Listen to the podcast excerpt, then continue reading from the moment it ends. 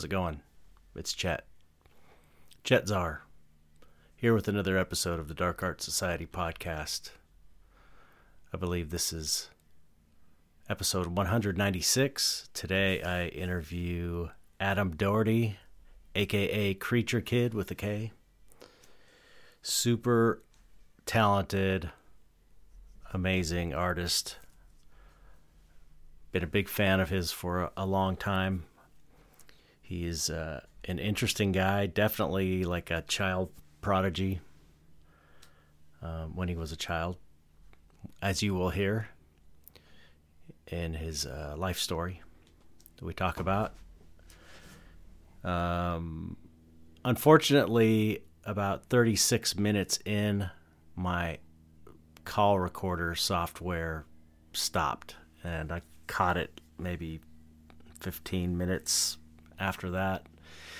So there's a big chunk missing of us talking, and it just kind of comes back in. When we, uh, you'll you'll you'll notice it. I think we were just mostly talking about Patreon because we were talking a lot about trying to make a living because he, um, you know, recently quit the movie business like me and went out on his own.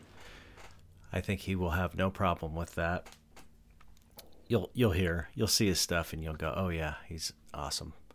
Okay someone keeps messaging me and it makes a sound that i can hear in my headphones and it's annoying.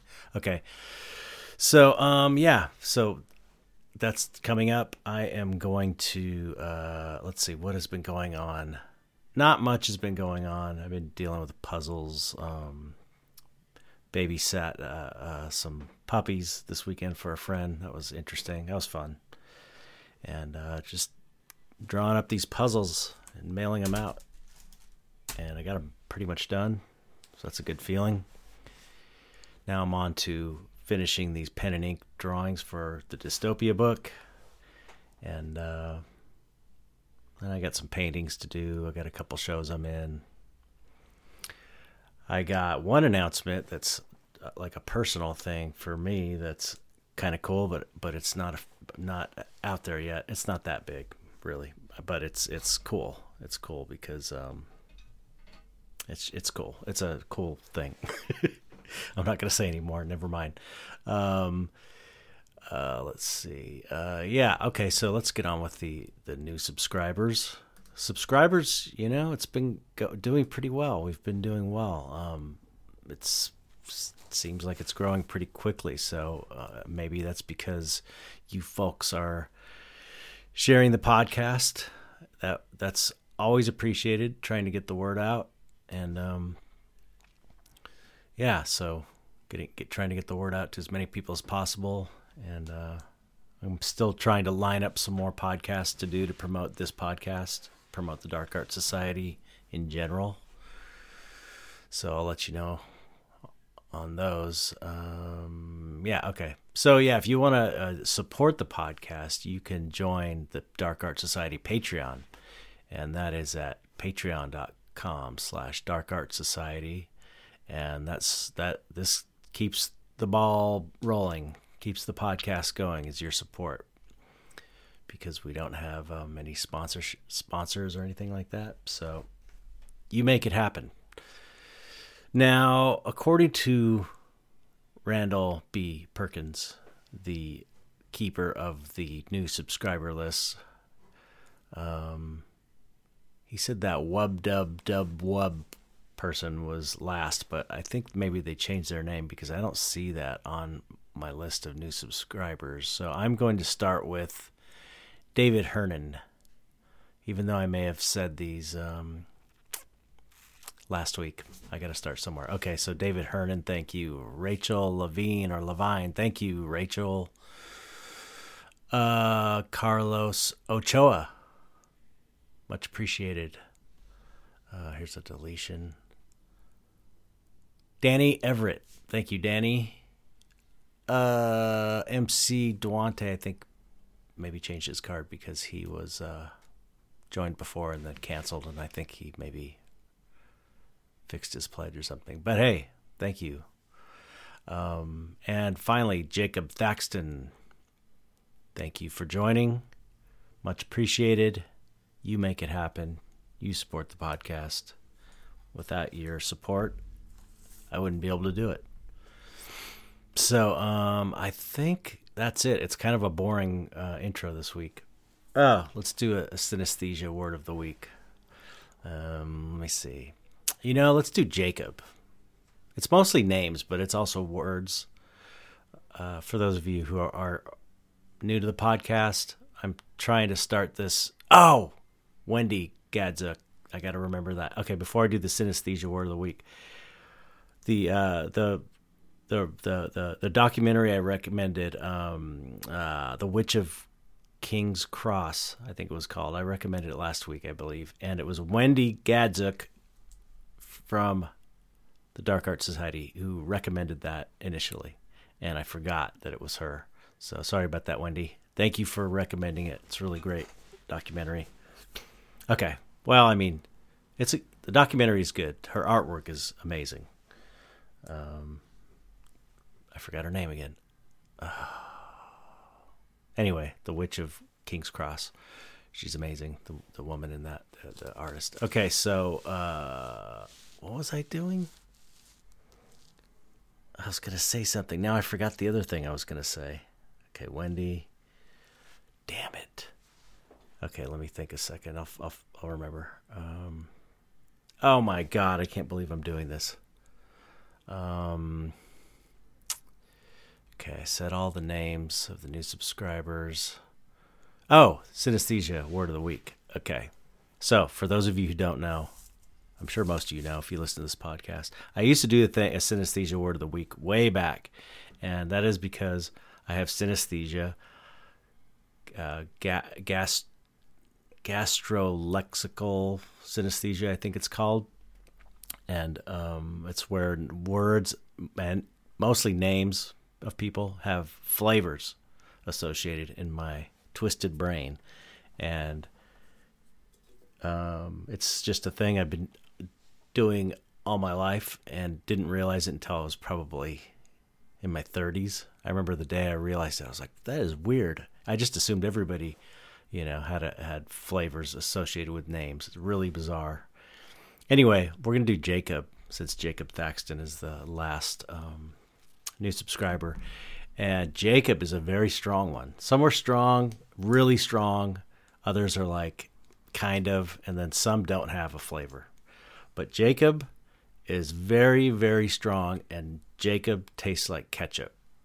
That's like, you know, that's up there in my top synesthesia names that have strong, that flavors that really are strong. Like uh, Brian tastes like bacon. You know, that's just one, one, one that you could quiz me 20 years from now, and I, and you know, I'll, I'll you'll get the same answer from me. Um, I mean, I could pick a few in here. Danny, here's Danny. Uh, Danny Everett. Danny is uh, uh, chocolate chips, but specifically like chocolate chip pancakes. Um, so anyway, it's a weird thing. It's it's mildly entertaining. It has no real use in my life. I wish I had like a uh, um, a, a, if it, it, it, functioned in some way that it was useful. Um, anyway, that's it. It's really dumb. Okay, so check out this interview with Adam Doherty, aka Creature Kid. Really great stuff. Excellent, amazing, super talented artist, and I hope you enjoy the podcast.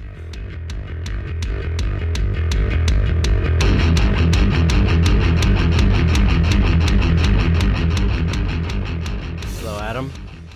Hey, how's it going? It's going well. I appreciate you coming on the podcast, man. Yeah, thanks for having me. Been a fan for a while of your work. Likewise. Oh, thanks. Yeah. Yeah, your I first your I think the first thing I saw from you was the Shock Monster, which is like it was the coolest thing ever. That was a long time ago. Yeah. I know, but it was amazing. It's so it's Yeah. so cool, so cool. That was a fun. Yeah, yeah. You uh, you you've got a lot of amazing um, personal pieces. I know you've worked in the film industry for a while, but um, the stuff that you've done that's just like your personal work, like the uh, the the witch hazel and the shock monster. It's like these things are so awesome. It's like a um, not only well executed, but the uh, the choice of doing you know those characters is really I think very tasteful, if that makes sense. You know, it's like you can make all kinds of shit. You know, you can make whatever. There's when you're being you know using uh, pop culture things from your childhood, you can make all kinds of stuff that I wouldn't be interested in you know, like I don't know, Masters of the Universe or something. Stuff that like I'm too old for, I guess. The stuff yeah. I missed, maybe that my kids got. But uh, a lot of the stuff that you do is like stuff from when I was a little kid.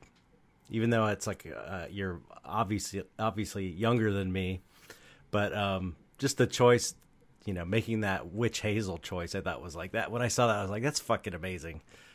you know that somebody did that because that's such an iconic thing from my childhood you know it's like how, how do you how, how are you influenced by that stuff that's not really of your generation really uh, mostly it's from my parents um, mm you know my I have older parents uh, so you know they grew up in the 50s and the 60s so you know when i finally came around they were all about showing me Looney Tunes. You know, my mom was showing me the Universal monster movies. My mm-hmm. dad helping me build Aurora kits because he did it when he was a kid. Oh, so cool. it's just uh, it's that you know, it's in the, the. Influenced me, yeah, with the the 50s, 60s, just greatness. With a with a mix of you know just the childhood of growing up in the 90s. So that's why a lot of my stuff is is you could say it's it's it's it's very 60s feel to it, mm. but there's a like that 80s 90s kind of practical feel to a lot of it too. That's true. That's true. It's kind of combining those yeah. aspects of it. Um, yeah, I love. All, I mean, that the the the the fifties and, and, really the sixties was like the heyday of all that stuff. Oh yeah. Totally. I mean, I missed that. I grew, I was born in '67, so I was like a little baby for the first couple last few years of the '60s. But um, so it's like I got that stuff, all the old Aurora monster kits and the cave Aurora caveman kits, prehistoric kits. I got all that stuff from my brother because he's older than me. So it's like I got all these hand me downs, like the think creepy crawler, creepy crawler thing maker with the hot oh, yeah. melt vinyl, yeah, and the metal molds. It's like I had all that shit, but it was not really. It's hand downs, yeah. Yeah, yeah, yeah. So that that was that was my exposure to. Plus, all the stuff was on TV. By the time you know the 70s came around the early 70s all that stuff was being shown on tv and syndication you know yeah yeah they started running all the universal movies on on tv and stuff yeah plus all the you know the looney tunes like the the witch hazel uh, episode of uh, the the um you know all that stuff was was you know for a kid in the 70s it was like it was made in the 70s because they were just showing it all the time with with the stuff like scooby-doo that was actually being made in the yeah. 70s you know you know, it would be a cool one to do. Would be that big red. What's that? You know the one yeah. I'm talking about. The guy with the hair. He gets the Bugs Bunny gives him the haircut. Yeah, yeah. that would be cool. That guy would be awesome. yeah, there's so much stuff I want to do. I just wanted to do a giant, uh, a full size. Uh, remember uh, Mr. Hyde from that episode? Oh, He's like yeah, yeah and stuff. Yeah, he, that's great. As just a huge character. That would be amazing. I forgot about that. Yeah, yeah, that's up there with the witch. I think. Yeah, that I, I with for that iconic status and great design. Mm-hmm. So you got to do that. Yeah, right. this stuff is so expensive to make. I know, right? it's the worst.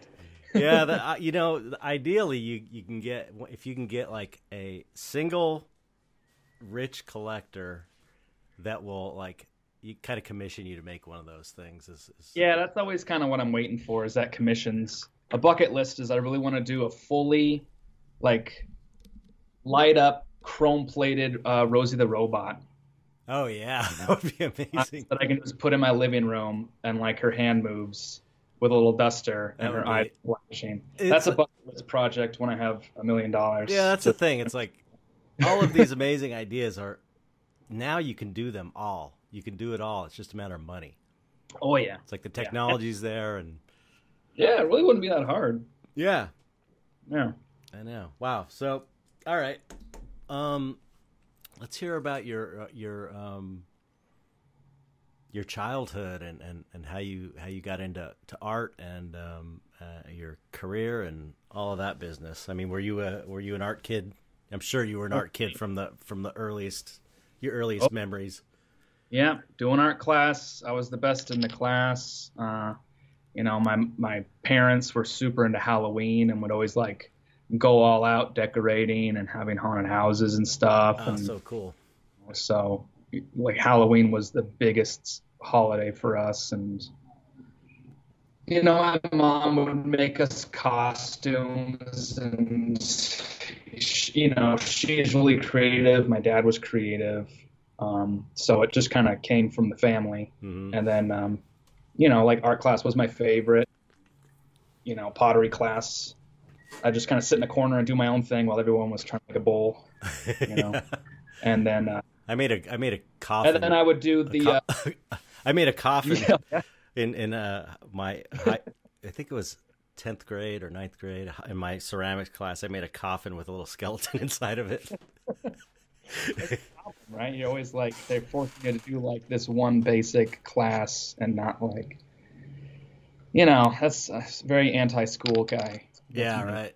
Yep. We sound so far so far sounds very similar to my childhood. So yeah, but um, you know, I would do like like I said, my my dad was you know he grew up in this in the '60s, so he had the model kits.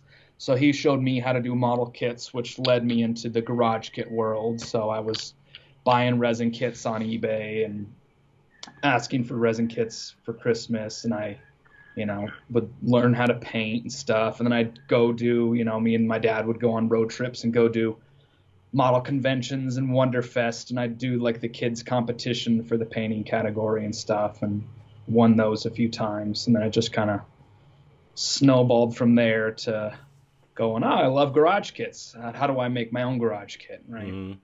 And then, uh, you know, a few people in the garage kit community and the monster community were like, "Oh, this is go buy Super Sculpey.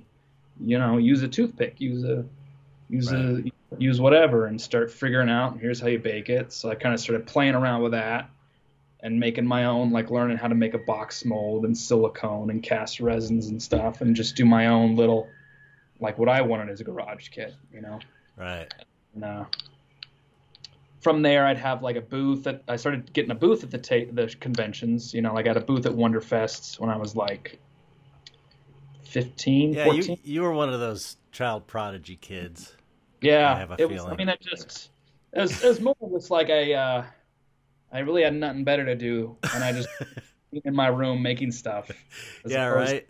Going to the movies every night. A little like a, on a side note, um, uh, and I know this is true for me, and um, I'm wondering how how it was for you. Uh, how was your how were you with interpersonal skills as a kid? Because I you know for me it was like it was easy for me to to hole up in my room and draw all the time because it was you know it's like I had my friends and stuff, but I was still super shy, painfully shy. Had a really hard time talking to people yeah. um, that I didn't know or, or, authority figures. I was very like so kind of it was like uh, solitude for me to like get away from all that and just draw.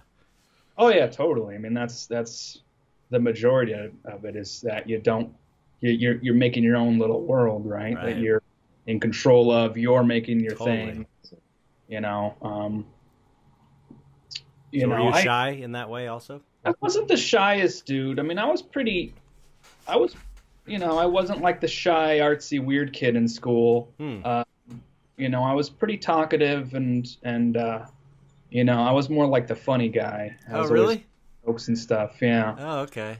But I just, uh, you know, in, in, instead of hanging out, I'd usually prefer to just sit at home and watch movies all night. You know, always, I'd always be a night guy, so I'd be up till like one or two in the morning. Same, yeah. Work and stuff, and then I'd just be dead all day during school and you know getting bad grades. But it just it, it eventually got to the point to where I was just doing terrible in school. I was I was flunking every class. You know, there was the, those few teachers who were like, you know, like in like in science class, they'd be like, okay, you can like make a diorama with dinosaurs and like we'll pass you. Right. Just a maker guy. Um, That's cool. but it got to the point to where my parents saw like because because after making my own garage kits that, that eventually turned into garage kit companies hiring me to sculpt for them Mhm. right so that was when i was around 15 16 i started getting gigs sculpting for you know garage kit companies and shipping out the sculptures to them and stuff and and uh, you know slowly making money that way to where um, that was the most important thing is getting these sculpts done you know getting more jobs and school was just failing so actually my parents both encouraged me to drop out of high school That's amazing. yeah first I got- wow. of 11th grade and they were like yeah this is this isn't for you That's amazing. you you fi- you figured out what you're doing now Yeah. so uh yeah i dropped out of high school and i spent the next like four years basically in my basement making stuff Uh-huh. just gradually sculpting for garage kit companies to then doing like licensed styrene model kits sculpting for those companies wow. then eventually um, like uh, doing a couple toy company gigs and then I, I just built up this portfolio and then it just got to the point where i felt like i reached the max i could do in my basement um, sculpting like like this all right i've now worked for with the companies i want to work for the next step is uh, move to la and try to sculpt in movies now so that's when i was let's see, I just turned 21, so that's when I was like, all right, ma, packing up. Gonna go. Got my portfolio now of all my sculpting work, tiny stuff, you know, nothing any, nothing big yet. It was all small scale. So I, uh, I did the road trip and slept on some friend's floor and passed the portfolio around Uh-huh. till, uh, until I landed uh, some sculpting work at uh, Studio ADI. Oh, cool. So that was the first and kind of the main shop that I've been at for pretty much since then. You know, Yeah, that's one of the one of the uh, places I never worked. I, Yeah. I I missed a few.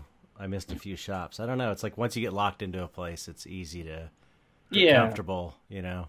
yeah. And I, I was, you know, I was, you know, there's there's the sculptor dudes who come and they bounce around and they're just the Right. sculptor every shop. I liked being the guy who could do sculpting, and when there, there was no sculpting, I was painting and the, you know, no painting, mold making, and and just learning everything I could about how to do everything. Right. Yeah. Yeah. Basically just getting paid to go to school to learn how to sculpt better, mold make, hmm Yeah. um, and that's when I uh, I showed up to ADI with my portfolio, and, and they were like, "Yeah, it's really great. It's all tiny stuff, though. You should be like going to toy companies or go to sideshow or something."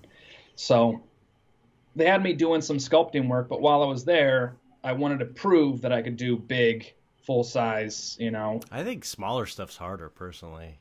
Yeah. And I knew I could do big, Right. but they Just need a physical chance. Yeah. do it. So off hours, I just put all my savings money into building that shock monster. Um, that showed him. Yeah. oh yeah, I can't do something big, huh? Here's a fucking giant shock monster. so I did as big as I could get, all That's hilarious. silicone. I punched the hair, painted the whole thing. It was nuts. and then I go there. That's uh, did that. So uh, so that kind of cemented my my role there as as uh, sculpting and painting and all that stuff. That's too funny. But- That was the big. That was the first full size thing we were sculpting. Yeah, amazing. That's a that's Yeah. a pretty pretty pretty amazing job right out the gate there. So what what stuff did you work on at ADI? Um, well, that first gig they gave me was I was sculpting for uh, Percy Jackson 2. I was doing some stuff for that. Mm. Um, and then over the past like almost 10 years now, I've been, I did, uh, I did design work on The Predator, uh, Shane Black's The Predator, uh, Jurassic World 2, um, the Annabelle movies, the, the Nun, um, a whole bunch of stuff. Yeah. Wow. Yeah. But and that's no, go ahead. Uh, it's yeah. I mean, it's mostly sculpting, and then you know, gradually working my way into the design room to where I was doing digital art now, and you know, character concepts and stuff like that. You're doing on uh, on set application too, though. I saw some pictures of you applying makeup, prosthetics.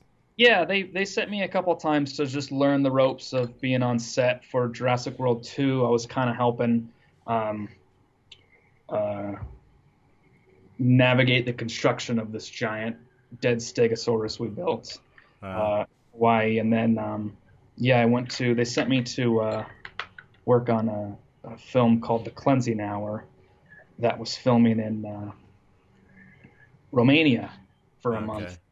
So they sent me there to be the the kind of makeup guy, uh, helping out the Romanian makeup crew right. on like doing makeup and applying and opening up the boxes we shipped to like show them which gag is which and which parts for what scene and stuff. So that was pretty great. But I've only been to set a few times. So do you did you like set? I never liked set personally. Yeah, I mean it's fun. It's fun. It's it's freaking. If you can get paid to travel, that's the best. That's that's the, the cool thing is that I never had any desire to travel. Really, I'm a total homebody. I'm not into traveling. Uh, Yeah. Once I've done it, I'm glad I did. I think it you know broadens your horizons and opens your minds and shows you that all people are pretty much the same. yeah, And, um, so, but I would have never just traveled on my own. Like this is going to be good for me because I just didn't have that desire to travel. But Yeah. working in the in the film business, it's like it, that was it paid for me to travel like to China and Italy and you know all over the place and all Yeah. over all over the the the United States as well. But um, so it's like it kind of my job made me travel, and I'm I'm glad for it. But I never really would have um, done it on my own. But the set thing, the the hours are just it's so boring. It can be so boring. Yeah. That's the thing that just is like you know, it's it's weird because it's you you can sit there for you can sit there all day, twelve hours, and not do anything. They just don't get to you. Or you could sit there for ten hours, and then all of a sudden you got to rush and rush and get something ready, and then Yeah. get it out on camera. And I don't know. I was always like I didn't like getting in front of the camera to do touch ups because I was worried someone was getting pissed off at me for getting in the shot. I just am like personally not. I don't know. Yeah. I'm, I'm I'm too. I guess I'm too shy maybe for it. yeah. I don't know. I mean, it was it was it was a fun experience, but um, yeah, like you, I I don't. I've never traveled just for the fun of traveling. I'm not really big on vacations because I love working. All right, same. So if I can get paid to go work somewhere else, and like I feel like like that's different because then I feel like I've earned it. Like I worked my way to go on this trip. Right. I'm also gonna work. right, right. It's a lot different than like I'm gonna take a week off of sculpting and making stuff and go just fart around somewhere. Right. Yeah, You know? I totally agree. But I'm a yeah I'm I mean I'm a big work worky guy, so it's hard to step away from it. Same here. You know, That's what I do. I mean, it's what you do. It's what we do for fun. it's true. You know. Yeah. But you- um. Okay. Yeah. Oh, go ahead. Go. No, I just I, I know that. uh Yeah, keep keep going because I know the story doesn't end end there. Yeah. Well, so um, part of the going to the sets was um, was to learn um, just filmmaking, right? Right. Because um, you know, once I got to where I'm like, all right, I've sculpted for the movies. You know, that's off the checklist.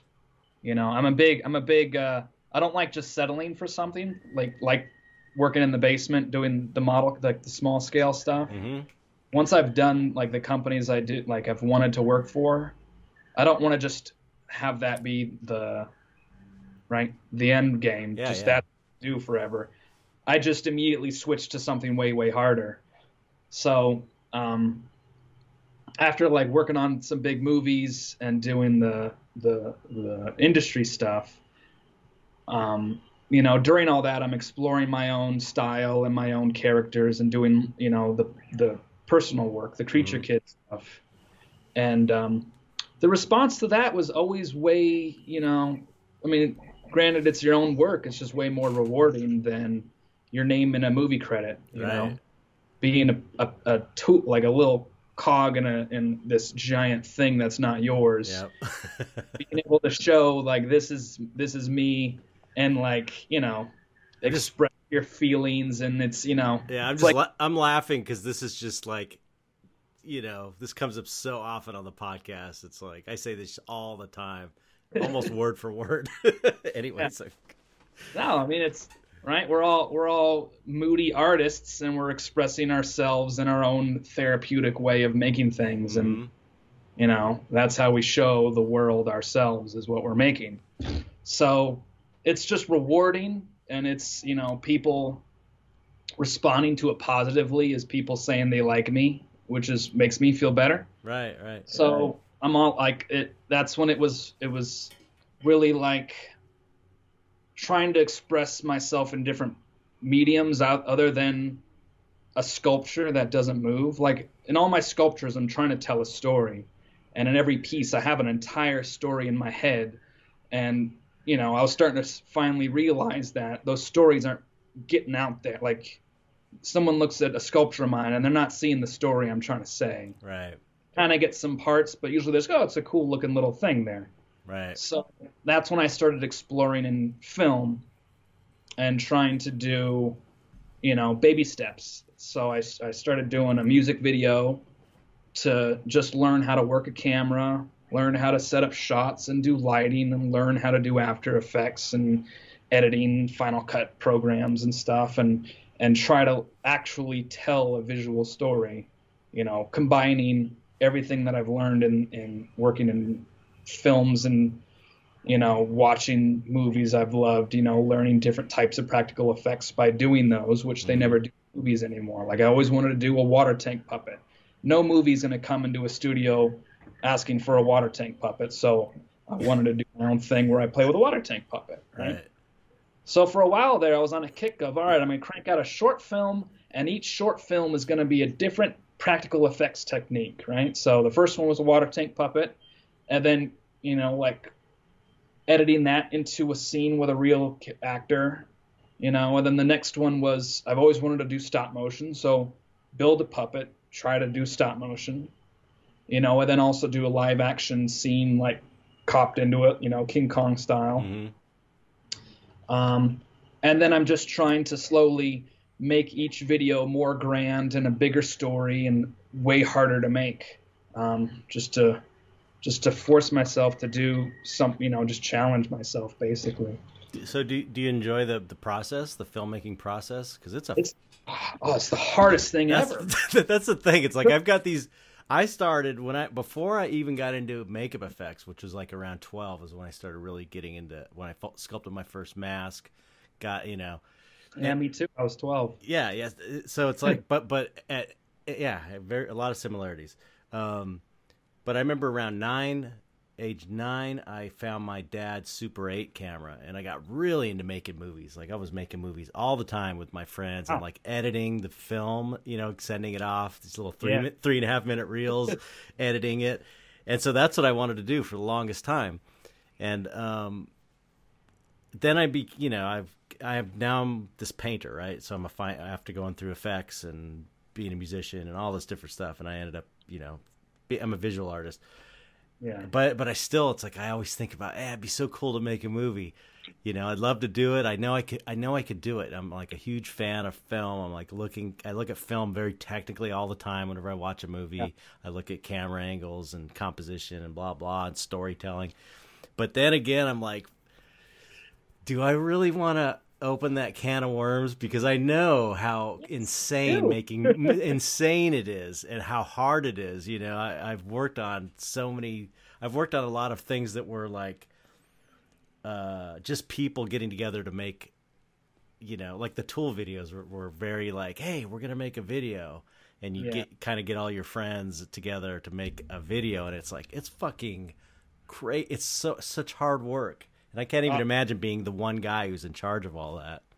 Yeah, but I mean, it's so easy now. I mean, you can make a, you know, 4K video on your phone now. It's Mhm. crazy. I know And- it's true. You know, it's just so easy, and then it's like, why not? Right? Yeah, it's just Nothing's more re- rewarding than doing something that is a nightmare to do. I mean, because like each video I do, I, I hate it. I think it's garbage, but there's stuff in there where I'm like, wow, I can't believe I did that. That's really cool. One shot worked really well, even though I can't watch this video and I think it's garbage. you know, and like the second, like, the first one was a bust. I mean, it, you know, my my whole thing was, all right, you pick a song, then you eliminate having to worry about audio. Audio sucks. Eliminate that. Right, that's true. Someone else's art that you love that inspires you to make up a visual while listening to it.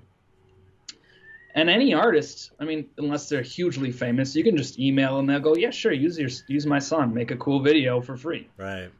So I was, you know, like I found an artist, I, I emailed them. I go, "Hey, I was pick. This is what I pictured in my head while I listened to this song.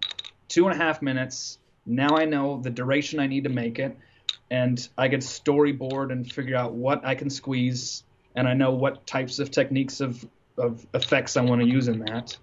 So it's like a, it's like figuring out a puzzle for me. Mm-hmm. And just have you have to make it. You churn it out. You see it. You go, oh yeah, that's what I saw in my head. That doesn't make any sense at all. I know next time I got to make something that makes a little bit more sense. right. So the first one, it doesn't make any sense at all. It was, it's like a sculpture. I had a much bigger story that you didn't really understand in that video, but I got the, I got the puppets out there and I got the technique and there's some really pretty shots and I learned how to work a camera a little bit better. Right. Um, so then I, the next one was, you know, I missed my dog, and uh, and uh, I was listening to some weird spacey music, and I was like, oh, let's, uh, I should make a, a space pug. That'd be cute. Mm. You know, stop motion. I want to do a thing, so I started the this Puglu character, and you know, the story in that is I, I kept it really simple this time. It's a kid playing with his dog. This is what he's imagining, and it's just a cute, it's just a cute kid and a dog, and then there's a spaceman and a creature, right? Mm-hmm. And uh, you know, again, it's like three minutes of just no dialogue, just visuals. I, I made everything, and uh, I don't think it was great at all. I was proud of how the stop motion stuff came out, and I'm glad I learned how to just work a stop motion program and stuff. Mm-hmm. For some reason, people just really enjoyed the process because I would show every single step of the way of how I was making it, Mm-hmm. and people loved that character, you know. So, like, a, a, I, I was approached by a company to get a toy made of them. Wow. People doing fan art of him, and now like Puglu's thing now. Uh, Just a joke me and my friends were joking around with of a pug monster. That would be funny. That's hilarious. So then I go, okay, so just like sculpting, each one you are you are you're stepping up. Even though I I see it's see it as it's it's gross. It's like the first sculpt. It's like looking back at the sculptures you did when you were 12 and you're like, oh, that's a Oh. giant bird. one after is getting better. So now I'm going, all right, it's just the same thing as when I was a kid. It's just I, I take it a lot more personal now that I'm an adult. Mm-hmm. I'm a lot harder on myself too because I like I'm so used to being like, oh yeah, I'm a good sculptor now, but now I'm like, oh yeah, I'm a, but I'm a crappy filmmaker. Right. I get past that so then I could be a good filmmaker too. So, but just the from one video to the next, I saw a response. I saw what I changed that made it a little bit better, and I saw my character development turn in like my like my character development and my character design get a little bit better. Um, and you know, you put all that work out, you get rewarded in this, in a sense with with um, just doors opening or or things happening and and opportunities popping up, right? Right. So then uh, I tried to do a third one. Right, right when I finished Puglu, um, I had like a stupid little like premiere at a shop where I was like, "All right, everyone, come on, look at here's the, here's all the stuff I build. I'm gonna premiere it." And I press play, and it's you know, like I watch it and I go, "Oh yeah, this is I brought these people here for a minute and a half of just stupid nothing." so embarrassed, and I was like, oh, "This is the worst. I can't watch it." But um, but uh, a friend of mine asked. He goes, "So what's the next project?" And it and there was just something in my head. I just always thought it'd be, you know, I love jungle adventures. The first thing was I'm, I want to do a 1930s jungle adventure. cool. And they're like, "How are you gonna do that? How are you gonna make a jungle adventure movie?" And I go, "Well, it's easy. You just don't leave one area. You're there's a jungle out there, but you're only looking at one spot. How do you do mm. that? Well, your main character is stuck in quicksand. He can't move. You can't leave your main character. so you're in a jungle, but you're stuck in one spot. That's my theory. so I'm gonna try to make. That's the next one. And I got I got so much done at concept art. I started the sculpts, threw the sculpts away, started more sculpts, and it just became. Uh, you know, this one I was like, I'm going to do dialogue. I'm going to have actors. It's going to be 15 minutes. And then it just became this huge thing where I'm running in mud and, you know, I'm trying to do all this while I'm like having a day job. And it just, it just, uh, I got a little too carried, I got a little too carried away and not doing baby steps. You know, I was trying to, I was trying Right. to do a leap, uh, as opposed to, uh, and like, you know, go against the grain on what was going on in my life and where I was at the moment just didn't pl- pan out. Was this while you were still working at ADI? Yeah, yeah. Um, but uh, I'm revisiting it now. That's my thing here in Colorado. Is uh, is is things are lining up. You know, you know when a, you know when a big project, you could tell when a project isn't going to work out. Yep. Isn't going to work. Right, I'm going to set this aside. I'll come back to that later because right now it doesn't want me to finish it. oh yeah, yeah, yeah. But oh, yeah. now- I've had a lot of those. Yeah, but then you revisit it and you look Mhm. at it. Oh, I see everything that was wrong with it. Right. So I'm coming back at it now, and I'm and I'm and I'm really I'm really thinking it's gonna it's gonna work this time. This will be the one where I try to get a crowdfunder going. Oh, cool. Um, and it's gonna, you know, I'm thinking like 10, 12 minutes maybe, and just keep it simple. Mm-hmm. You know, guy stuck in quicksand. There's this evil voodoo creature um, that's uh, that's like basically trapped him there. It's Mhm. like the, this weird gatherer. The the practical effects technique for this short film was going to be Jim Henson style puppets, like Labyrinth. Mm. Labyrinth in the jungle, right? And quicksand. In quicksand, yeah. so I got I got the two Abbott and Costello characters, which are shrunken heads that are talking the whole time. oh, excellent. Those would be hand operated mouths with servo eyes, or or pull string eyes, like little finger operated eyes. I'm not Uh-huh. sure. So those are the two goofy characters. You got our adventurer in the quicksand, and you got the terrifying voodoo creature, which which that technique is. Um, do you remember the trash witch in Labyrinth? She has the bag. Her bag, like the the back of her, is filled with things she gathers. Yeah, yeah, yeah. It's the technique of a of a of the actor in the costume of what's on the back, and then his hand is down here operating the face. Right, right, right. So it looks like a short, short creature with a big big mound of something. Mm-hmm. So that technique, but a little voodoo creature with a collection of trunks and barrels and coconuts all strapped to him. That's awesome. It's just you know it's it's it's it's it's stuff you don't see in movies anymore. Right. stuff no one's gonna do, and you go, well, why not? It's the coolest thing ever.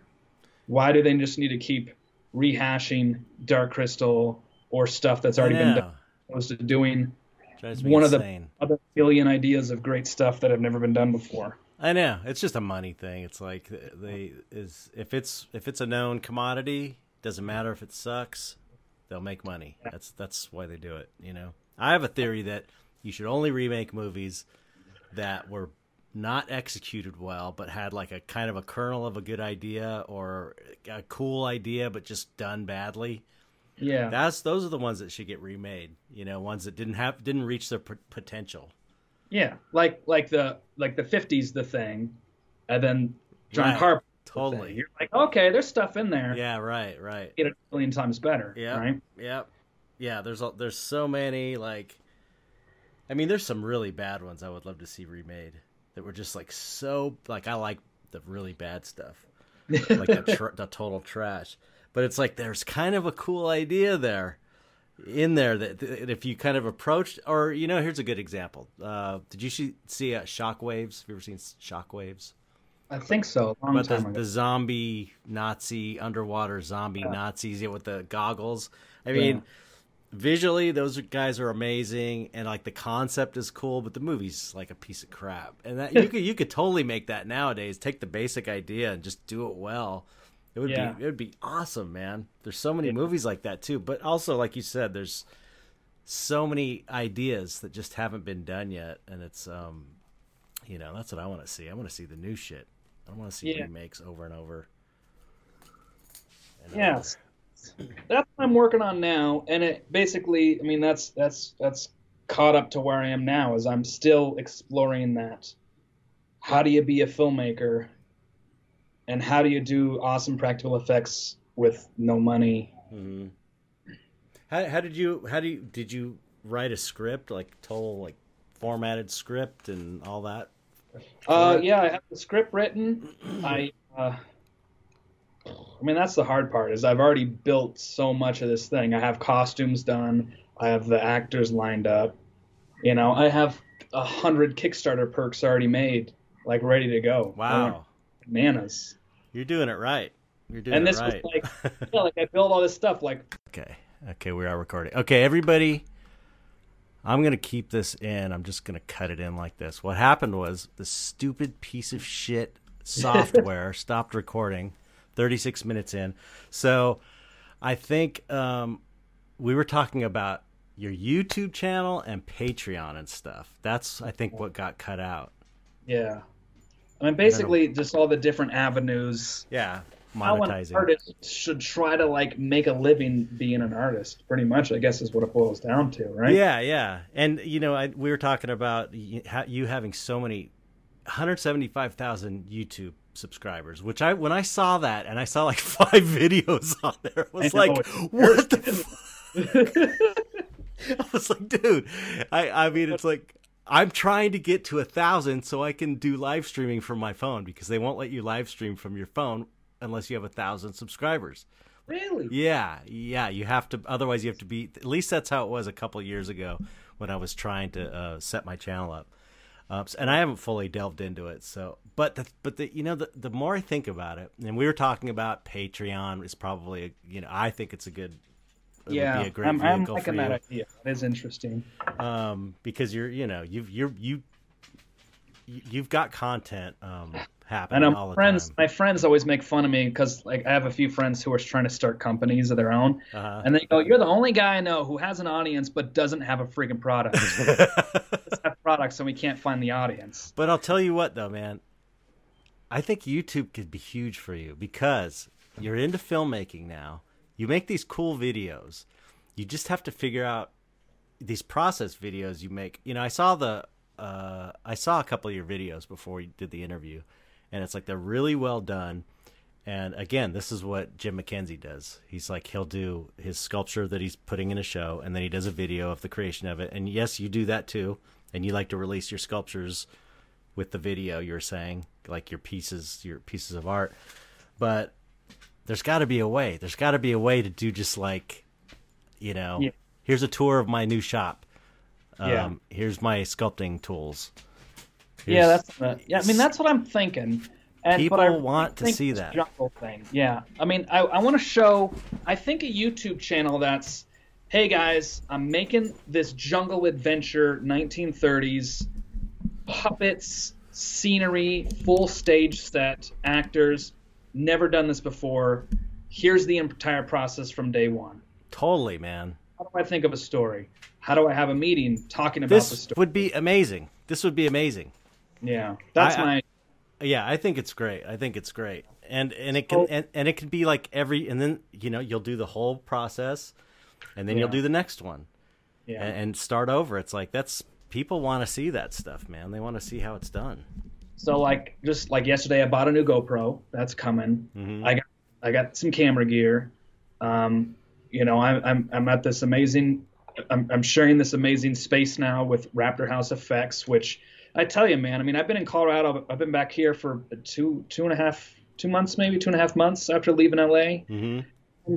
you know, at first I was like, oh yeah, I'm gonna work work out of my basement again, and freaking I could do this on my own, and it is the most depressing. I never realized how important it is to have a place to go every day, and have creative people around you that are just fun people, positive, Mhm.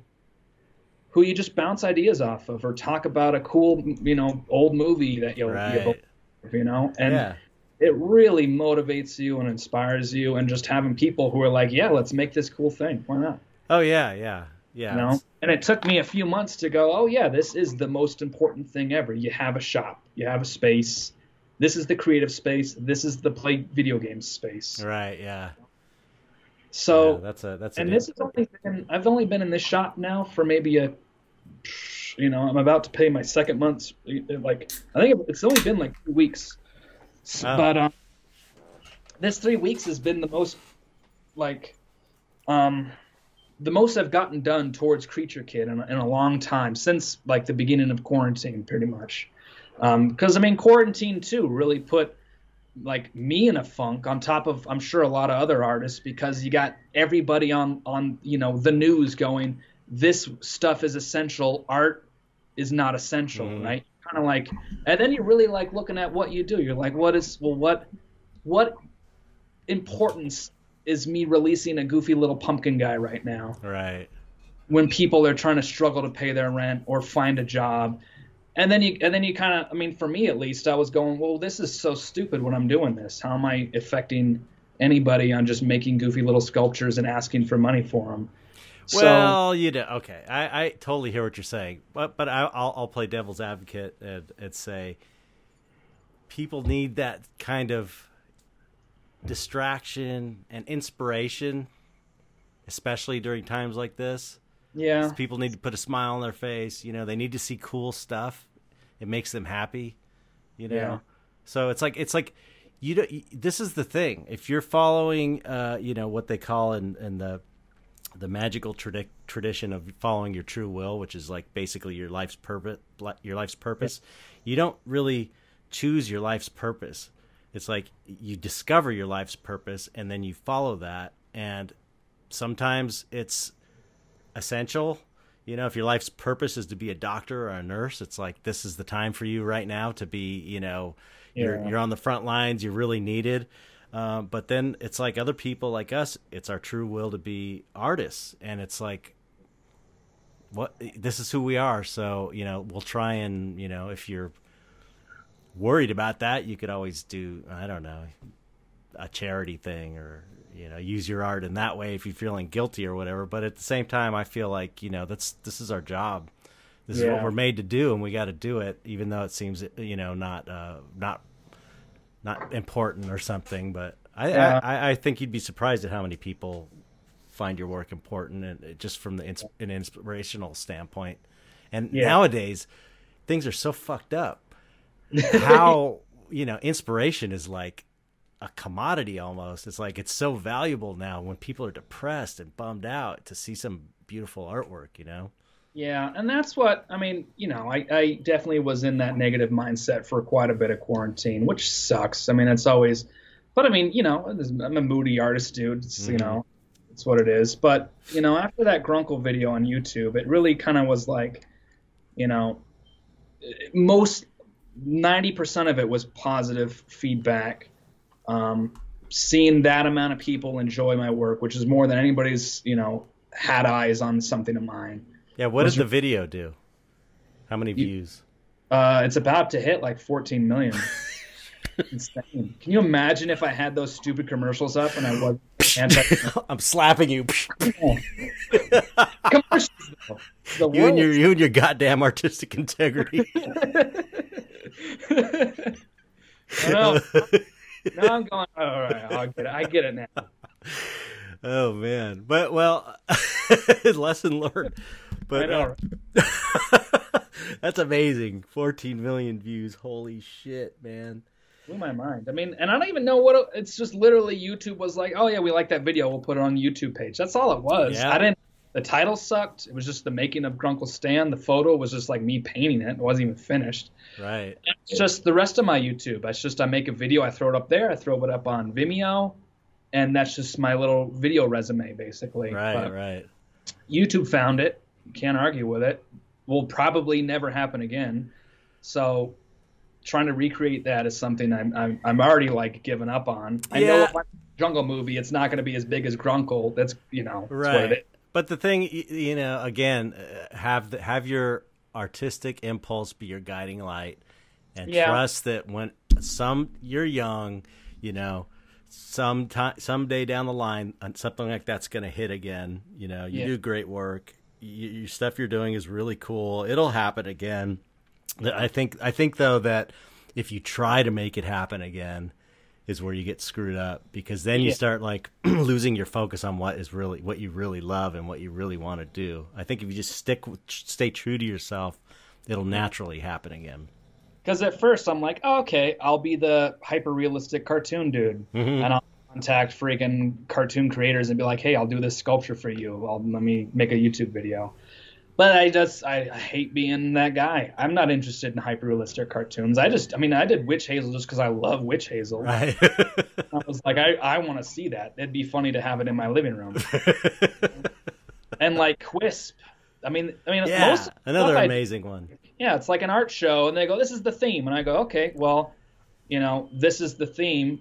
And I was like, "Oh, well, I love Quisp cereal. He's a funny character. He'd be fun to make." So I make a Quisp, try to sell it, doesn't sell. Now I got a Quisp in my living room. You Yeah. know, that's basically how every piece went.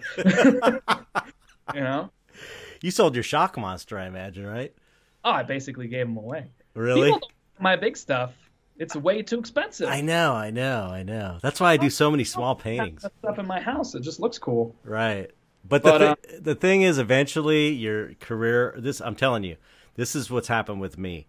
Uh, I mean, I'm not like fully fully there yet, but what happened with me is I've made a ton tons of work, 40 paintings a year probably for the last 15 years, and so some of them are large and expensive, and um, as my career, I, you know, becomes more, uh, I don't know, I get more popular or whatever, and people collect my work more. I've got all these paintings that never sold, and now people want them, and they're starting to buy them. So it's Yeah. like eventually people are going to be buying all that stuff that you have in your living room right now. Yeah.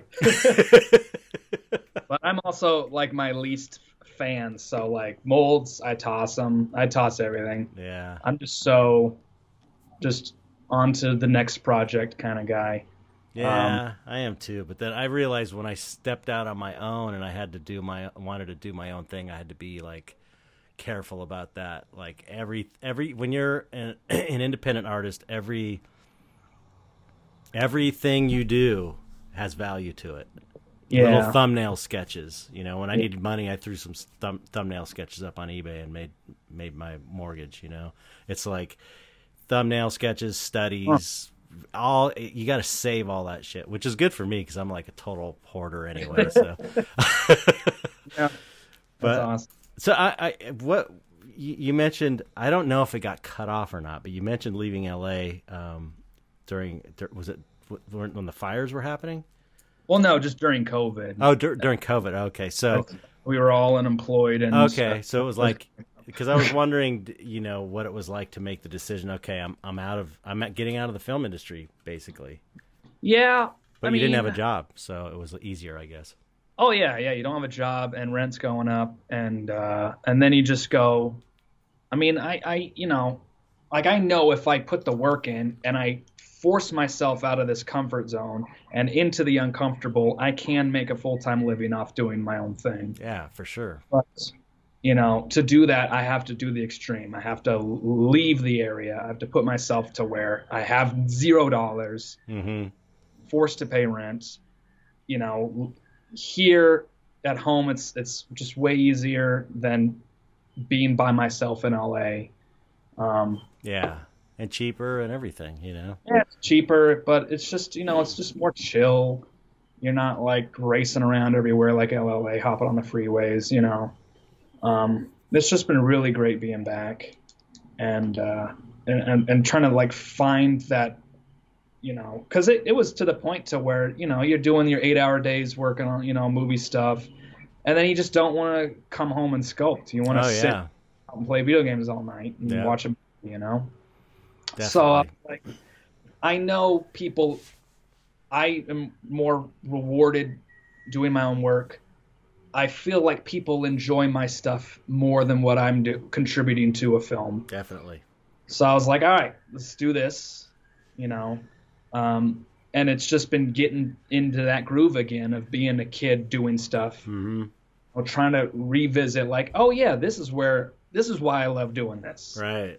this is you know I make something oh because it makes me laugh. He's doing a funny. He's like a little creeper dude. This makes this is funny. Right. This is what I'm you know, and just f- finding you know that inner child of why you do what you do again, which has been great. It's been Yeah. really you know I mean you know and just you know I'm really into history and I'm going to thrift stores all the time and I'm getting inspiration from other things. I mean most of the stuff I do now is just inspiration from you know previous it's getting further and further back like you were saying a lot of my stuff is 60s looney tunes and it's getting into 50s and and now it's like i'm doing turn like my little vegetable dudes i mean those are 1904 to 1910 and Yeah, my junk is 1930 you know Yeah, yeah, yeah. No, it's so cool. That that that I I saw that recently. That little pumpkin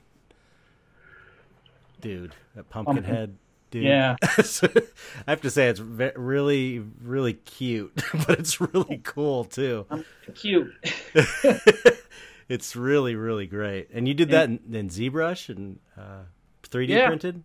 Yeah that's my new that's my new uh, lazy way of making stuff is i don't uh, no more hand casting and molding i just 3d print it while i'm sleeping Wow, just paint it and ship a 3d print that's crazy. yeah, That's fun. crazy. I, I just I, I have I never I didn't get in on the 3D printer thing because I didn't want to deal with it. It's like I I know a lot of people I see prints that come out like halfway done and with all freaked out and Yeah, no, I got it down. I mean, you know, I'm doing the Form 3, you know, I invested, you know, what was left of my credit card into that and uh it yeah hasn't hasn't done me wrong yet. that's know, cool that's Churning them out, no failed parts yet. I got 6 pumpkin guys ready to go. it's cost effective to 3D print and send that as opposed to a, a resin cast. Uh he's about $24 in resin. Hmm. Um plus time of painting. Uh the resin, 3D resin, you know, you could do it nice hollow shell, Yeah, saving all that material. It's I know people who do it. Yeah, Yeah. And then uh, it's actually sturdier than freaking like Smoothcast 300 or something. It's like I drop it, it'll just bounce back. You know, right. it's not it's not the most fragile thing. It's pretty amazing. thing. So, I mean, it's just it's saving me time physically, Right. Casting, seaming, puttying, you know, filling up bubbles and crap, pressure So pot. Crazy. Yeah, yeah, yeah. I've done that. I've done assembly line of those, and it's it's the worst. It's a lot of work. you know. But you know, I, I'm I'm trying to do this these these small products. You know, I'm trying to build up a store of products that I could sell.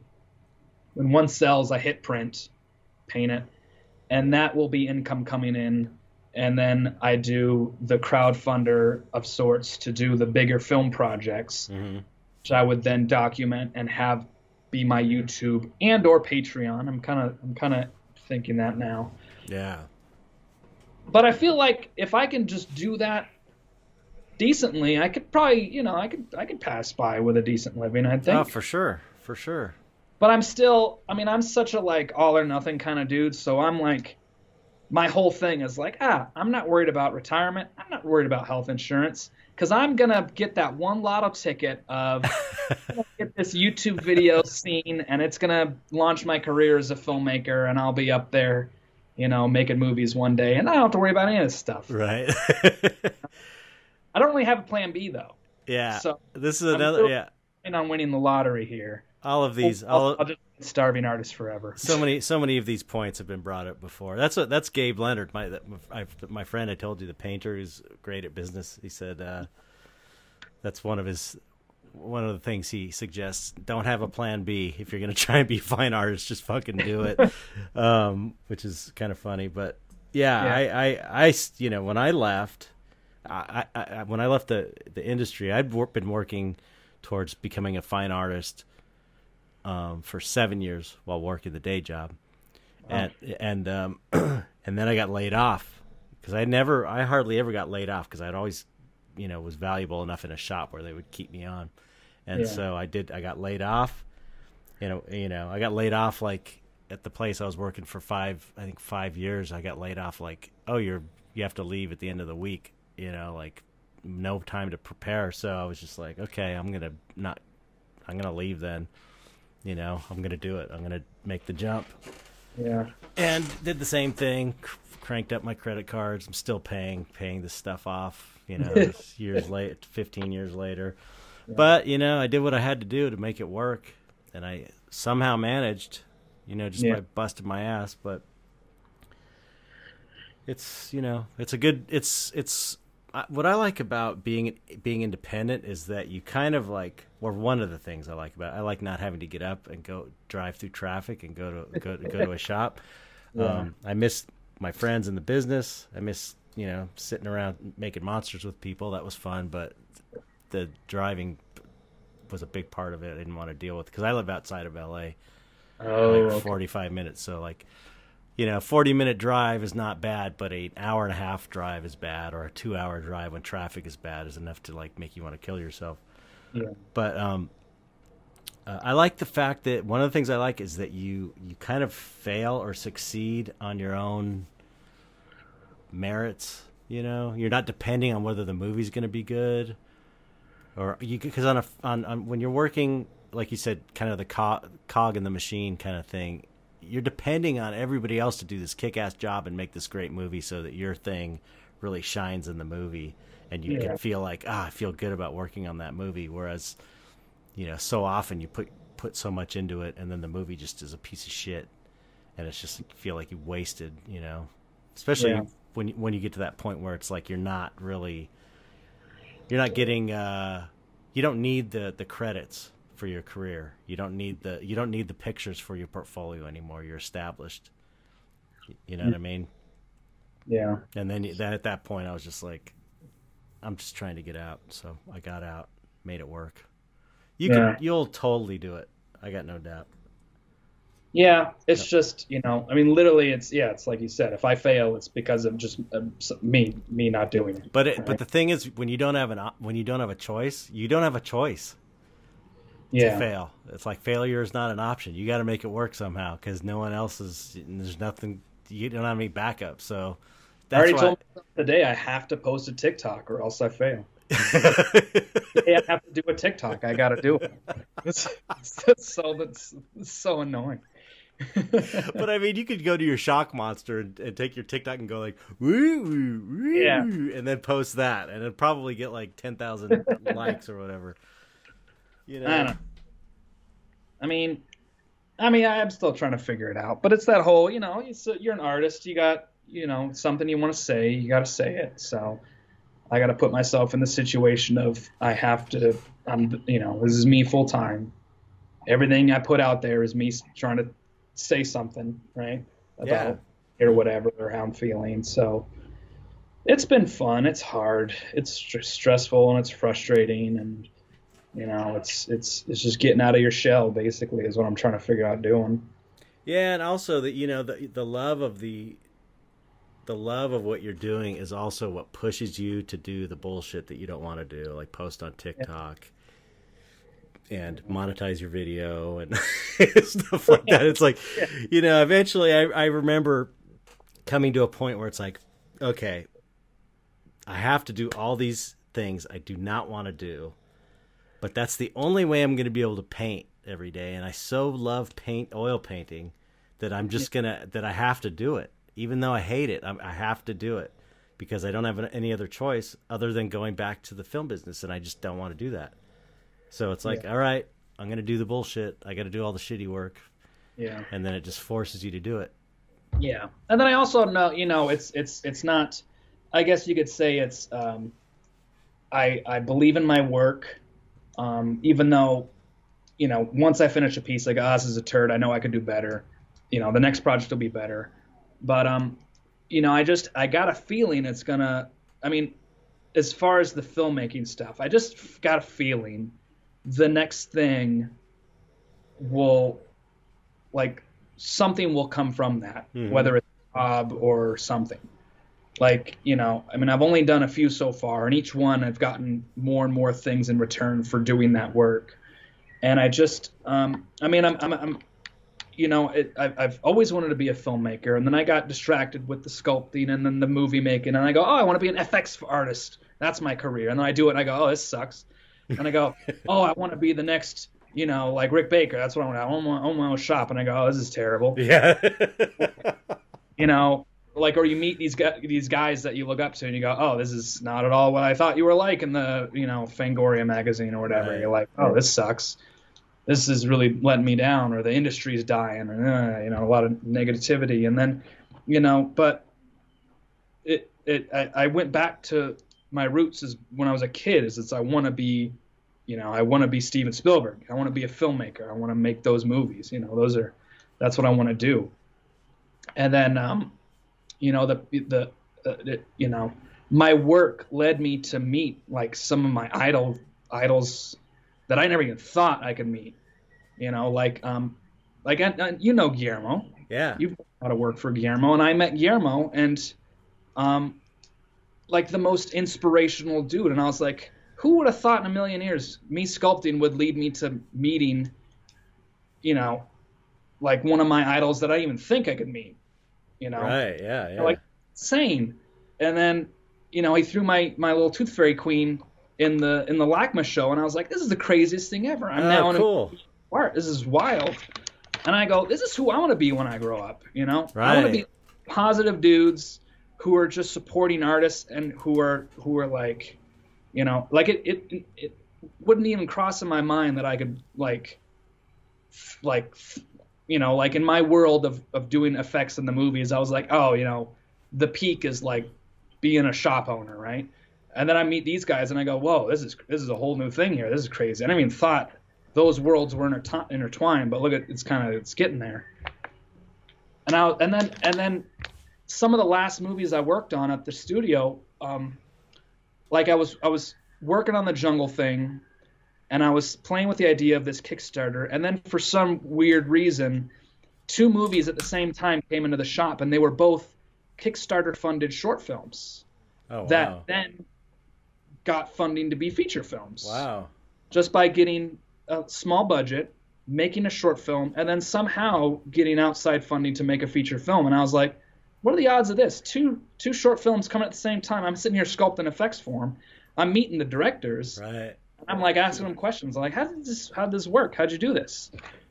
And you know, and then and then seeing time after time of, you know, a filmmaker who puts a short on YouTube from the Lights Out short, you know, that director who did the Lights Out little two minute thing, his wife, Mhm. little flicker of the light switch, the character popping on and off.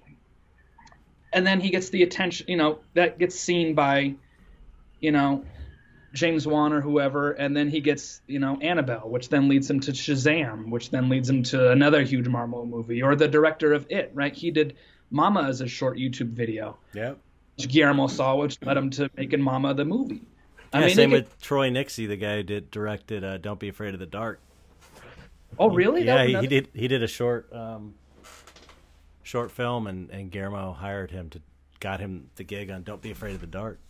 Yeah, and then and then just most the the most recent one I saw was that Come Play. Did you see that? It's a great movie. Oh, was it? I didn't see It's it. like a monster rap. Same thing. Young kid put it up on YouTube and got the attention of Amblin, and uh, he was like sitting there going, "Yeah." Next thing I know, I'm sitting next to Spielberg in an editing room. It was the craziest thing. Amazing. I'm going, all right, so that's out there.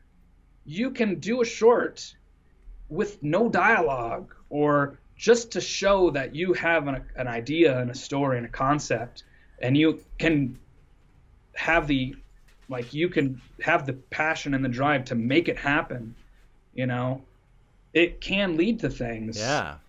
you know, if the right people see it. Um, and it doesn't even matter if there's a million views or 14, you know, what, like, the, the, Right. I, the views don't count. It's just who is, who's that one person who sees it that sees potential in what you Mhm. can be. Well, just what what matters is if it's good. Yeah. If if if So- it's good, then it, it will it will get attention at some point. Yeah. You know. But the fact that I made a joke of a pug video and that led to a toy and like a bunch of people Right. making art. So I'm going, okay, well, the next one I know will be better than that. So all I got to do is just keep on churning these these little things out that are in my head and telling these stories that I got a million of. And if I could just make it happen, I, I got a really good feeling that at some I mean, I don't, I don't even think it's like a if. It's just when which video I do next will hit. Right. That will get me a job to where then the money thing isn't an issue. Right.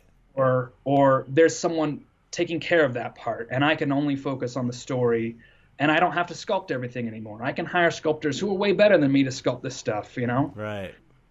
So, I mean, that's what really is driving me now is that I, I know it'll happen, but it's just it's it's it's the hardest thing ever because it's not like I could sit here with a ball of clay and I could make something.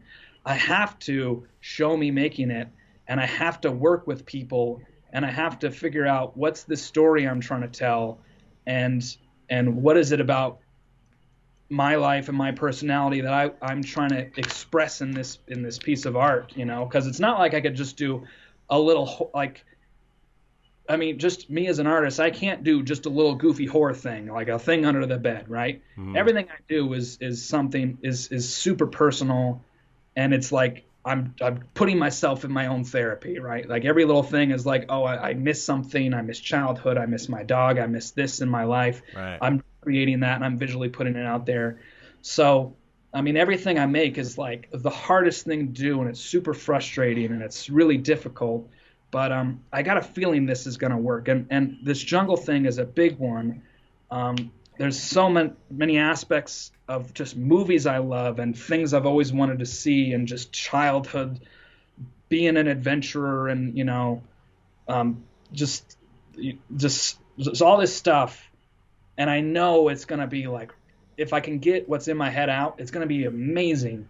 Um, but it's it's it's trying to figure out the steps to do that and just like you know this week I gotta finish sculpting this, and while I'm sculpting that, I gotta film while I'm sculpting that, and then that's just one aspect of this huge world I'm trying to build within 10 minutes. Um, it's it's so it's super hard, but I I, I think it'll work. I, I really think something will come from this, whether it's I sell it or, or I get hired to do something, or it's just people now want to buy shrunken little shrunken heads off my store, and I right. sell a ton. I don't know. Yeah. I don't know come from it, but I, I think something I think something pretty great will come. I'm not sure, but I'm I'm being really hopeful. I don't know. yeah, me talking about what I want to do, man. It's it's rough. It's, it's... no. I think it's. I think it. I mean, this is I know. I it's fun. So many, so many things that you're saying are, are like I've said this to myself. I've felt this. I remember 20, 20-ish years ago, maybe a little less than 20 years, when I was just starting, when I was just go, starting off on this fine art thing, I was like, I kept saying, I just, I, I have this feeling. I know I can do this. I know I can make this work. And at the, in 2000, in 2000, you know, there was nowhere to sell dark art or Dumont's yeah. make a living. It seemed impossible, but I just had the feeling. I just knew it. I knew it. I, I believed in the work, and I knew I could somehow make it happen. It was just like this feeling I had, and it's like I wasn't sure how I was going to get there, but I just kept following it. It's like you keep following it, and it leads you on. It's like you, it gives you enough. Um, it it shows you enough of what's just in front of you to move a little bit forward. And then you just keep moving forward. And then by the time you're you know 20 years later you've got like this really weird life that works for you that you never could have predicted. But you know it's you just got to you got to remain open to all these different possibilities because it could be so it's so different. Like my life is so different than I you know when I thought oh I'm going to be a fine artist. I you know it's way different than what I thought that meant. But I'm still it's great. It's just different. Yeah. Because I yeah. just had to go. I just had to follow the way that the only way that was working, and it kind of led me to be, you know, led me to all kinds of different things that are way cooler than I w- than I was expecting, really. Yeah. You know. And that's how I do everything. I always I always just do like what feels like, oh, this makes sense. This is a weird coincidence. I'm gonna roll with this. Right.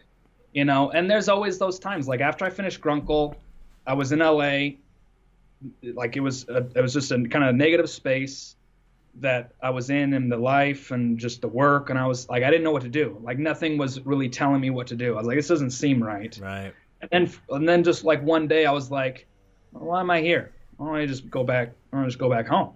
And I was like well that makes sense. So I pack it up and move here. And then you know, a little bit of time here where it's kind of like, all right, I'm here. It's kind of let's put the feelers out. But I was just being open to like, all right, let's see what comes from here. And then, like, just out of a weird coincidence, there's an FX shop down the street that is like open, having me work there. And then I like I meet a stop motion artist here who's like this young kid and he's like super positive and I'm like, "Oh, now I have a stop motion animator out here." And then there's another artist on the same street and he's like, "Oh yeah, I went to school. I do storyboards and animatics." And I was like, "That's weird. That's what I need." I was like, "What are the odds of all this oh, crazy Oh, yeah. stuff?" I was like, "This is the weirdest thing." But this is what I was waiting to happen is is is, is something giving me direction on which way to go with my work, whether it's someone emailing going, "Hey, I have this character that I do. I want to commission you to do this thing," or if it's just here's the tools being handed to me, here's the shop space being handed to me. What are you going to do with it? Right. Yeah. Yeah. So- yeah. Yeah. It's you know this is really this is like the the art. I think this is the most important art there is, which is the art of.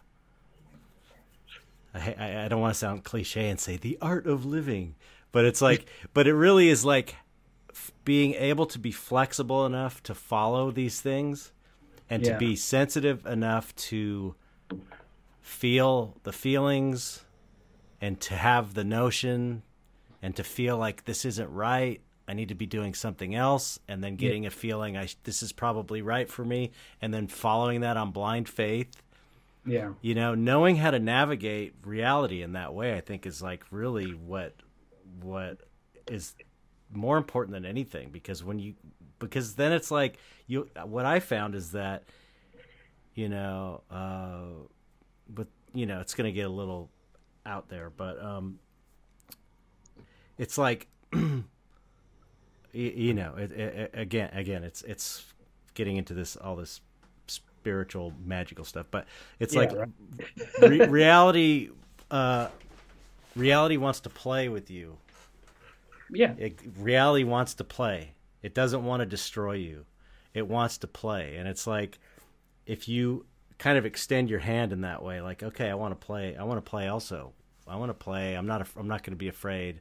I'm just gonna. uh, You know, I'm going to follow your lead, and then all these. You know, it's the follow your bliss thing. It's like follow your bliss. The doors open up, and it's like if you're willing to take those chances, and uh, uh, again, and be flexible and follow it's like it's that like guiding light it's like the art is your guiding light you follow Yeah, that thing and right. trust it and it will you know things will be presented to you and then you have to again like you're saying you you'll be given the tools and the resources and things kind of unfold but it's like still you have to do the work you Yeah. know what i mean And then there's those times when you're like frustrated and you go, "Oh, when I wanted it to happen at that point, I can see why it didn't happen because I wasn't ready for that to happen." exactly Just as, exactly who I am as a person Totally. and where I am in my life and my mindset, I would have I would have failed miserably if that happened at that time when I was age or whatever. yeah So yeah. Whether it's a like a yeah like a weird spiritual universe thing or it's, if it's a religious thing, who knows? But there is, I mean, I've had way too many weird coincidences happen in my life, specifically just through my art, where I was like, that's pretty freaking weird. yeah impossible Yeah. I mean, and that's what makes it have. I mean, that's what gets me excited about doing the next project. Is I'm like, well, I don't know what's gonna happen, you know. And I, I just, I mean, I, I, I got, I got a good feeling about this jungle thing. You know, right now it's lining up, and um, you know, I'm, I'm with positive people that are that are encouraging it to happen and helping it happen and working with me and stuff. And um, you know, that's why you know, I stress about the money, and but I I think the YouTube thing will will help with that crowdfunder. You Yeah. know, maybe that's why that video blew up. I don't know. right I mean, but for some strange reason, I now have a YouTube channel when I had no YouTube channel. You know, 175,000 subscribers. yeah, I don't know. Yeah, It's So, such a like, huge resource. You get like 1% of those people to to back your Kickstarter and you're good. Yeah. So I mean, because because before it was just Insta, I was just an Instagram dude, and that was it. And then TikTok. I mean, my TikTok, you know, that got pretty good. And then the YouTube thing, which I think is probably one of the harder ones to build up, is just now I got. So, I, I I think it'll work. I don't know, but I mean, I mean, it's pretty. I mean, you could see the direction I'm headed, um, that I'm trying to go towards.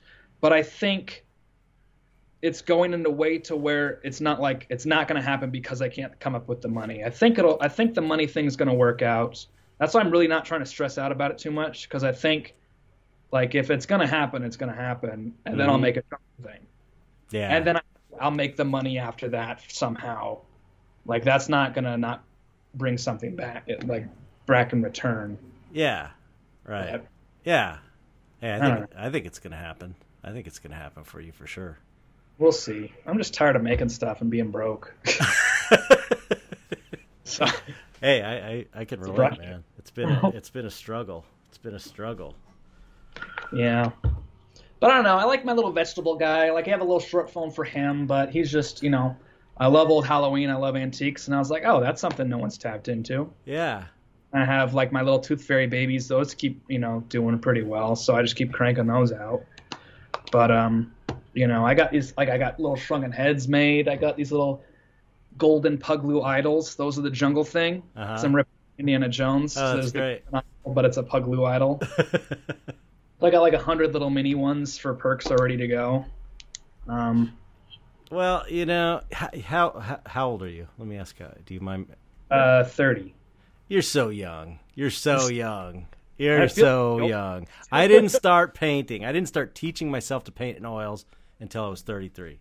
Really? Yeah. I didn't know that. Holy Yeah. cow, that's Yeah. crazy. Yeah. So, you know, you you're it's uh, I got I got no you- you're going to be fine. You're going to be fine.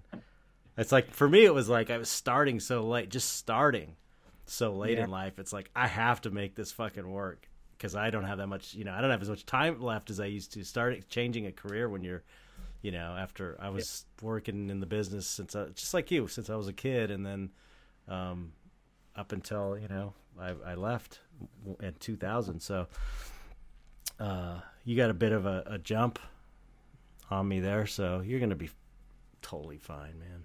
Yeah, I think it'll work out.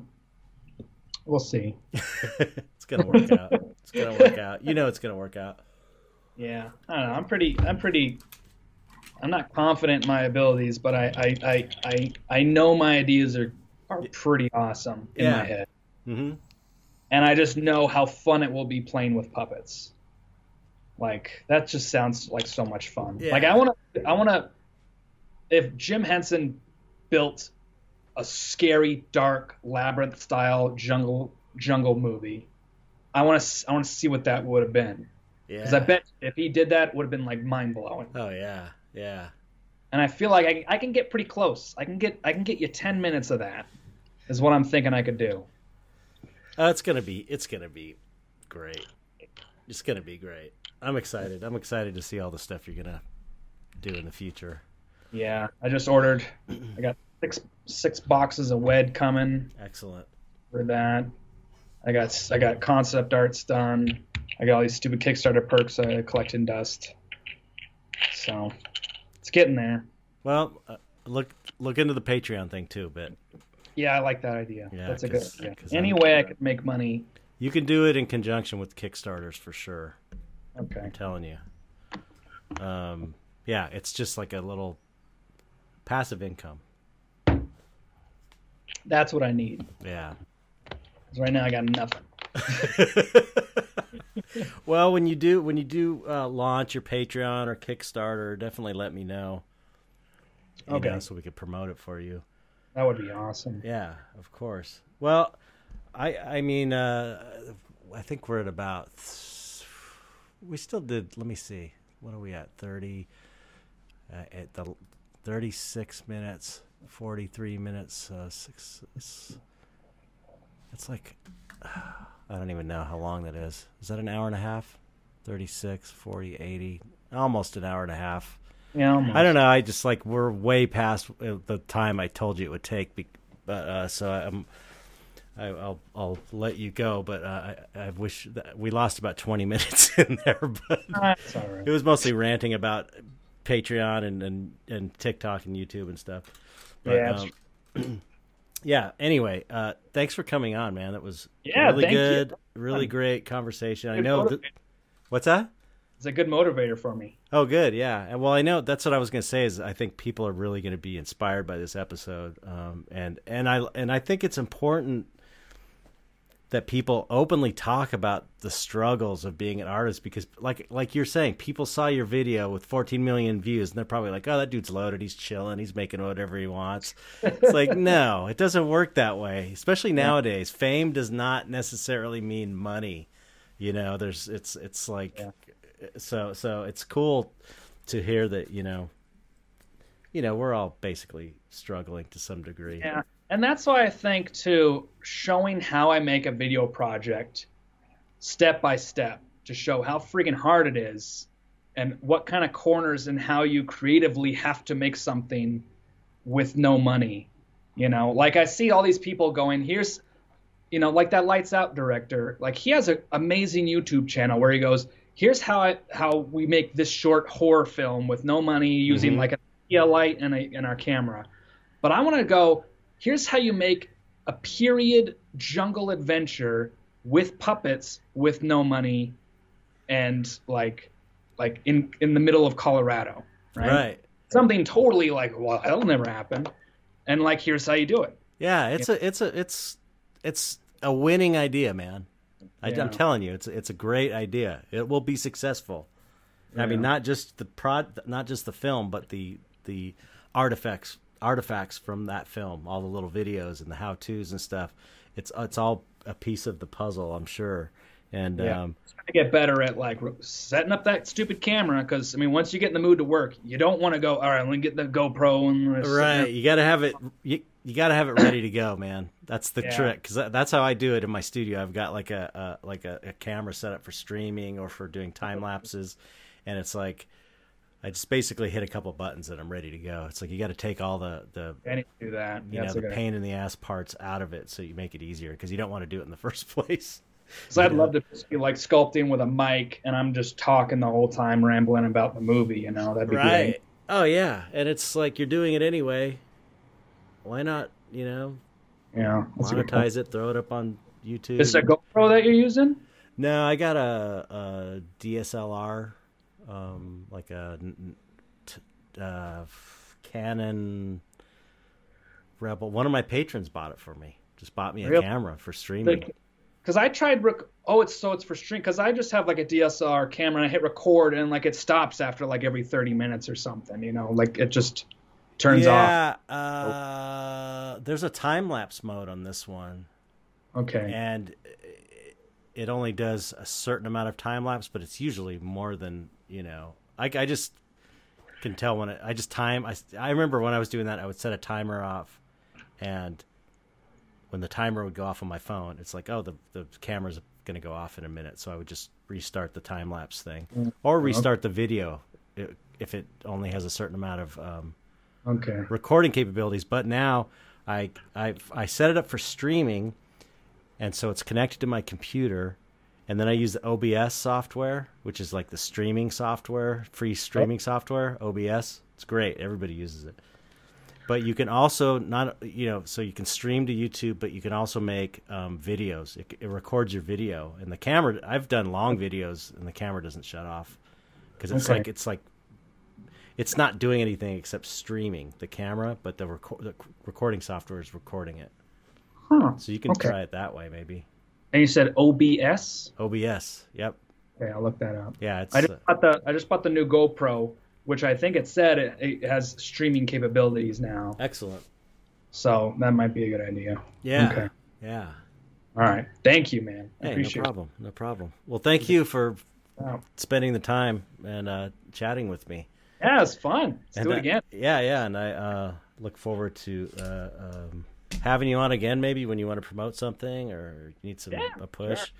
Love to talk to you again and not get interrupted by this crappy software I'm using.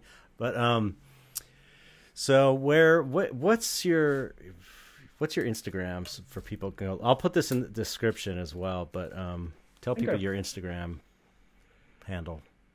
Follow you there. Well, I wasn't following you on Instagram. Uh, I'm so insulted. sorry. Some fan I- you are. I don't pay attention to any of this. I don't freaking know. Um, yeah, I'm just Creature Kid on everything. With a K. Creature Kid with a K. Creature Kid YouTube. Creature Kid TikTok. That's a big one. TikTok. Yeah. Creature- Oh, okay. Instagram. Creature Kid whatever. Excellent. Creature, CreatureKid.com. You, are you on? You're on. You said you had a TikTok and then you and you hated it. Yeah, I think my granddaughters like post shit on there now. I don't know. it's like they're always using it. That's why I hate it so much because they're watching these videos that are Well, I was gonna say your page is just little girls now. I have to go in there and delete those videos. I don't even know what the hell they're doing on there. That's awesome. That's scary. so you can see, yeah, I need to pay some attention to that. All right. Anyway, so uh, don't don't hang up yet. But um, thanks for coming on, and um, uh, let's say goodbye to the audience. Goodbye, thank- audience. Goodbye, everybody. Thank you for listening to me complain about everything.